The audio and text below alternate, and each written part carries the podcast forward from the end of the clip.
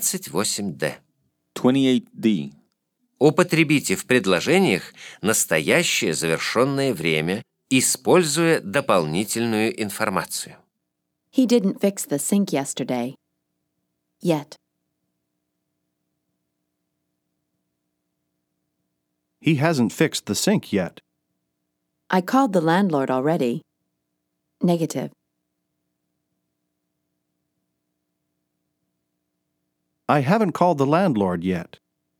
They live in Seattle. Since July.